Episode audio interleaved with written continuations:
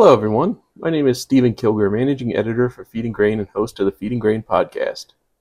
This episode is the second in a set of interviews with some fantastic students from Kansas State University's Grain Science Department. We did them all on the show with IPPE, so the audio may be a tad rough. You'll hear some people moving around in the background and stuff. But they are great interviews with my guests, Ashley Sainey, Alison Bloom, and Patrick Badger, who are all great to talk to and had a lot of insight into the industry itself and their futures within it. We discuss why they took an interest in the feed industry, their experience getting an education in grain science, and what they look forward to in their future careers. But before we start, I've got to do a bit of housekeeping. If you're listening to this podcast within a podcast app, please consider helping us out by subscribing and or leaving a review. If you have an idea for a topic you'd like me to cover, or for someone in the animal feed, grain handling, or related industries you think I should talk to, let me know. This podcast page on feedandgrain.com has a button right under the title that will let you send me an email directly. All right, enough of that. Uh, on to the conversation itself. You mind telling me who you are, just so I have it on the on the record? Yeah. So I'm Ashley Sainey. I'm from Norfolk, Nebraska, and I'm currently a junior at Kansas State in feed Nice. science. So What drew you to feed science? Why were you like, this is the career for me? so I grew up in and around livestock my whole life. Uh, so we do show stock. A lot of show stock goes Cattle, feed. Mostly sheep and goats. Um, and goats, okay. Chickens within the last five years, but Okay. mostly sheep, goats, and chickens. Occasional steer, heifer, the occasional hog, but mostly sheep, goats, and chickens. Nice. Is it the family business, or you guys? So we raise our own Boer goats. So my aunt and uncle have their own Boer goat herd at home, and we kid out goats every year and, and show them back at the shows and stuff. And it's probably my favorite thing to do. See all the little baby goats running around. Well, what part of the country you're from? So for, I'm from northeastern Nebraska. Yep, you just you told me that. Yeah, so I'm about four hours north of Manhattan. oh, okay. Yeah. Yep. Well, that's one of the big advantages of being in feed science. Is you can kind of go anywhere, Exact- at least in the Midwest that you want to go. Mid- Midwest and on the East Coast, there's a lot. There's a Mhm. lot of opportunities out there. Yeah, yeah. Is that part of what kind of drew you to it? Is- yeah so that how many opportunities i have and then growing up in livestock it's just i didn't want to go animal science animal science is it is great it's great Mm-hmm. but it does not get me to where i want to be i want to go the next level more specific more more geared towards what i want to do and feed science is the only program in the country that can allow me to do that so Yeah. Have you gotten to walk around a little bit and talk? yeah? I've gotten a lot of people. So my dad is actually at this show. He Oh, yeah. um or is an employee at EBM. Yo. So he is a big part of the show, and he's been Mhm. showing me around and introducing me to people, and Now, it's a great way to meet people. I didn't ask anyone else this, but I'm going to ask you this. What do companies? What do they have to do to attract you to the work for them? I guess I haven't really thought about that. I think for me, I want to be in Nebraska somewhere. I think that's just something that I want to do. I'm willing to relocate if I if I like the idea. I just I like to be close to home. I'm a big family person. So being in that like 8-hour range of around home would be great for me. I think East Coast is a is a little bit far, but anywhere in the Midwest I can I can make what work. But Yeah. just being a, an overall good company, being somebody that appreciates their employees and knows that there's a there's a time and a limit between work and work and home. Sure. I actually really like Nebraska. Omaha is one of my favorite Midwestern cities. It's, awesome. Anything else you're looking forward to at the show? You guys get to do any education sessions, anything like that? Um, so we've done a couple interview sessions with with companies and stuff, Mm-hmm. Nice. but right now I think it's just getting to meet all of the all of the businesses that you don't even realize are in feed Yeah. here, Yeah. Um, and see the poultry side of it, the production side of it. It's really cool. Well, that's another career avenue, right? Is if you don't want to go, if you don't end up in a mill, the equipment side also needs as many people as they can possibly get. Exactly, exactly. I think there's so many opportunities within feed that there's plenty out there for us. Excellent. Well, see, that's all it is. Yeah. E- easy, hopefully. Hopefully. Um, thank you for talking to me. yeah, of course. it was nice to meet you. Yeah, very nice meeting you too.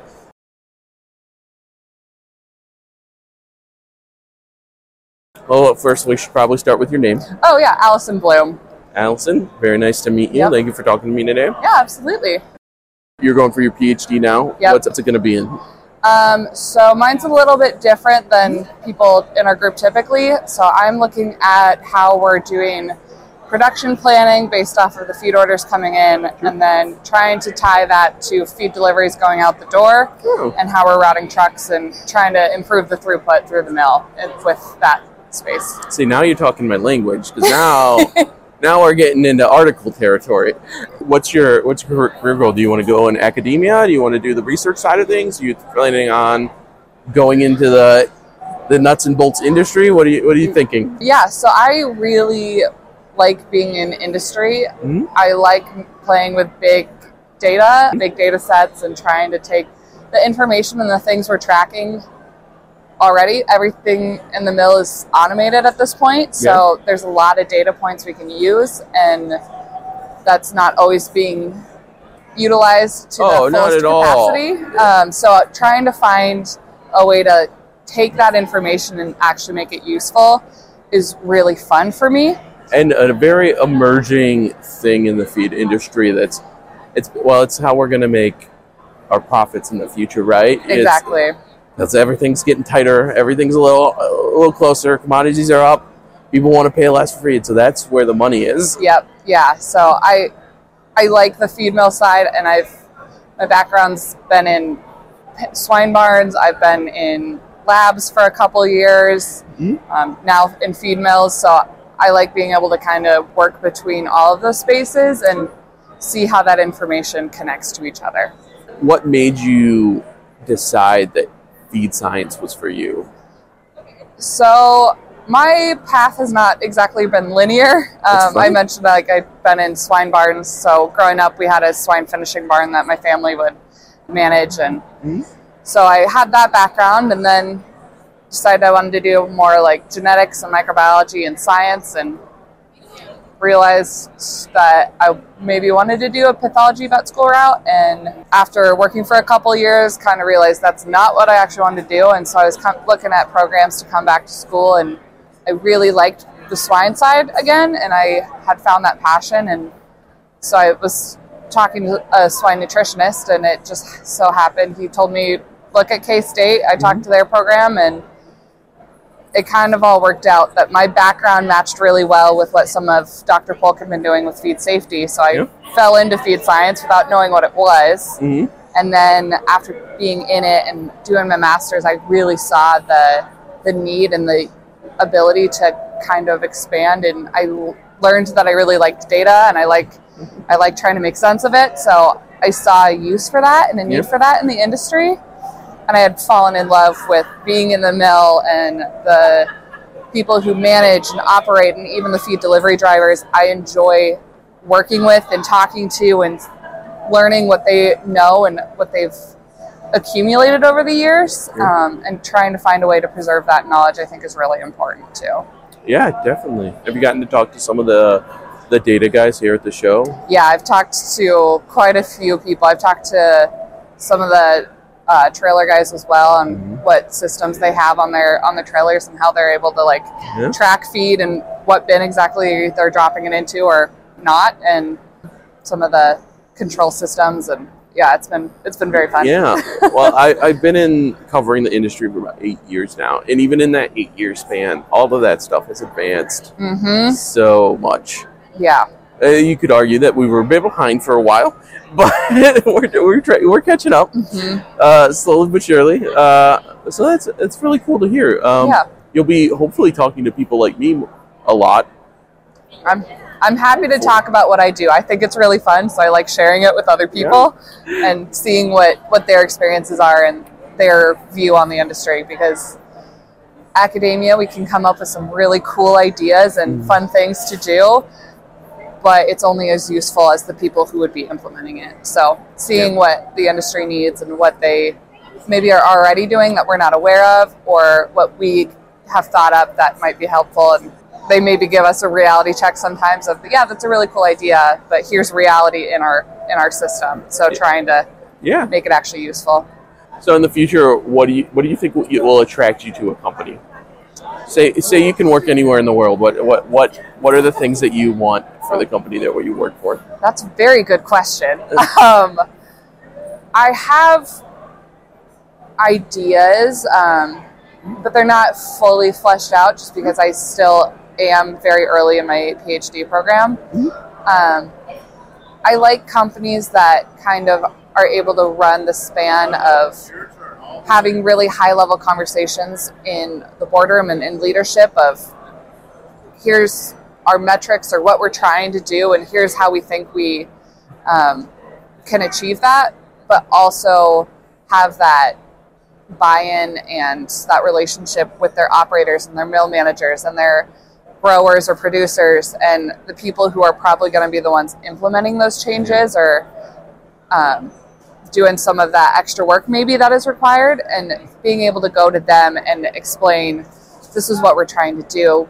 If we're adding something to their day or adding something to their checklist being able to explain why we're doing that and how it mm-hmm. benefits them Yeah. and benefits the company and instead of just kind of passing down from leadership of this is what we're doing. I really like having a company where i can kind of run between those levels and Yeah, you want to be involved and on level. You don't want to be locked in a in a cubicle somewhere doing. Exactly. and I've seen I've seen the challenges that happen when your teams aren't able to communicate with each other. Mm-hmm. Like even at K State, just between our grad student research and trying to get our undergrad help lined up.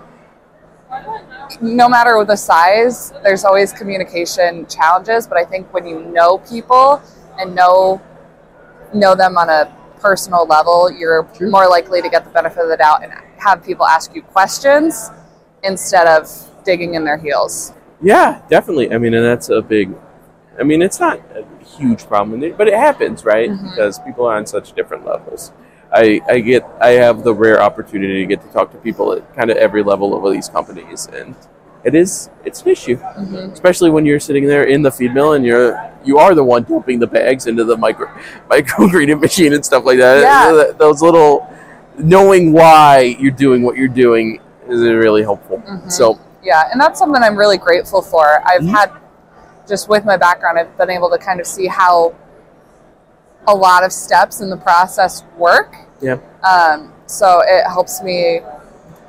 I feel like I can bring things to the, to the table and explain, like, that's a really cool idea, but here's what the people in that area are actually going to have to do to achieve the, it. the practical effects. Exactly, yeah. How the practicality of it, and Yeah. I don't know everything, and I hope I never claim to, but it's it's fun to have that that mixture. Excellent. Well, that's that's it. Hi, how are you? Good. How are you doing? I'm doing all right. I'm Patrick Badger. Patrick, very nice to meet you. Nice to meet you. Patrick, what made you decide feed science? That's for me. So it's a little bit different. I'm from Southern Indiana. I grew up showing pigs and cattle. Thought I wanted to be a vet. Went a to, farm kid? Yeah. Yep. so I went to Purdue for my undergraduate. Started in pre-vet. Decided that was probably not the route I wanted to pursue, mm-hmm. but I stuck with the animal sciences and went.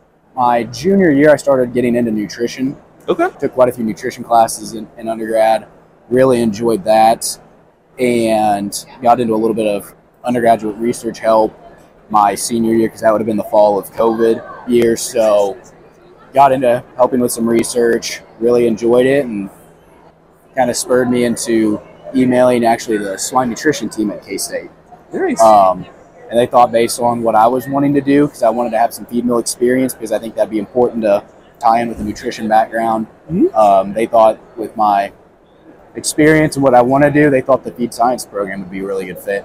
I emailed Dr. Paulk, I think that same day, and we set up a meeting about two days after that, and it just kind of took off from there. Is there any particular part of the industry that appeals to you more than a production background or something like that? So I like the some of the research side, like the research that we conduct. I like how that is the setup to it. I like being able to be on the forefront of challenges that the industry faces, Yeah. and it's going to continuously change based on diet formulation trends, um, newest ingredients coming out, cheapest ingredients coming out. It's always going to change, and it's going to affect your feed mill in various ways. So if there's an industry faced challenge, I'd like to be on the forefront and working with that and trying to get ahead and trying to make lives of feed mill managers, feed mill operators easier. Yeah. Because that's where it's coming from. I mean, you have to have the people or the systems to be able to, to make that feed. And if you're having issues, you're not going to be making feed. Yeah. And so I, I really like that aspect of it, but I also enjoy technical services side, Sure. going through helping producers and helping feed mills try to optimize their system, run machines more efficiently, and try to help with any kind of issues that they face. Is there any particular type that you're really interested in? Or you're like, oh, I like, I, I'm interested in making the perfect pellet.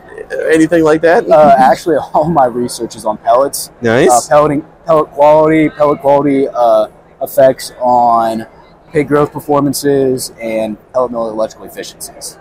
then this is perfect, right? Is this your first show? Yes, this is my first You also got kind of trapped in the COVID. Yes. we were planning on coming last year, and I believe it was three or four days before we were going to leave. Mhm. That's when, as Alison said, the Delta variant spiked, especially here in Atlanta. And with Kansas State University's guidelines and recommendations, we decided we opted to be smarter Yeah. to stay back. You gotten to go around and talk to vendors and things like that.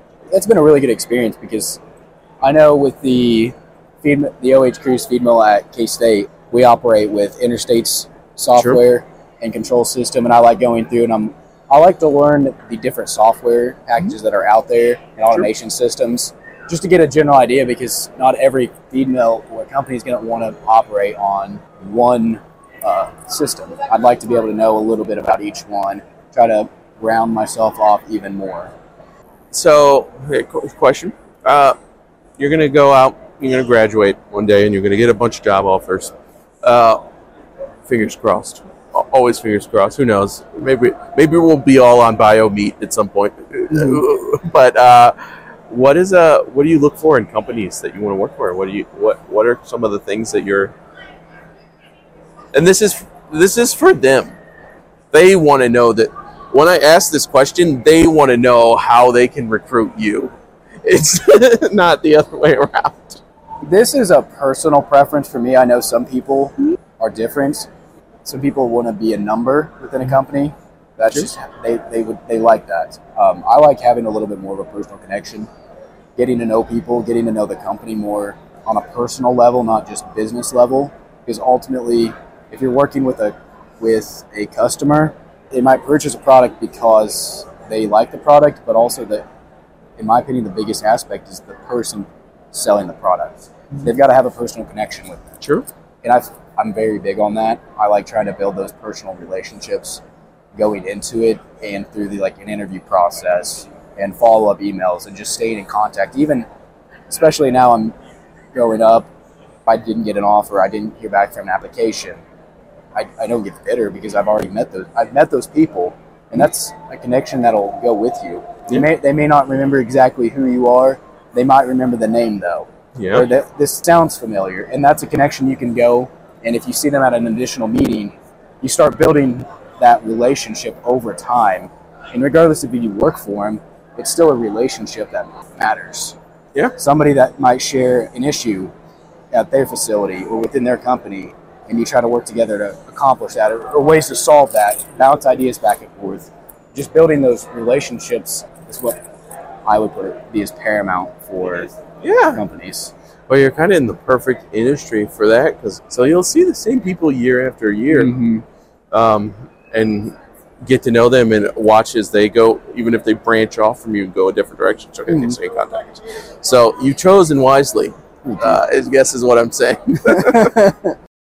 Hi, Steven again. I didn't record an outro on the show floor, so we're doing this now in the future. I just want to thank Ashley, Alison, and Patrick for talking to me, and of course, you for listening. I hope you enjoy the podcast, and I hope that you'll be back for the next one. Stay safe.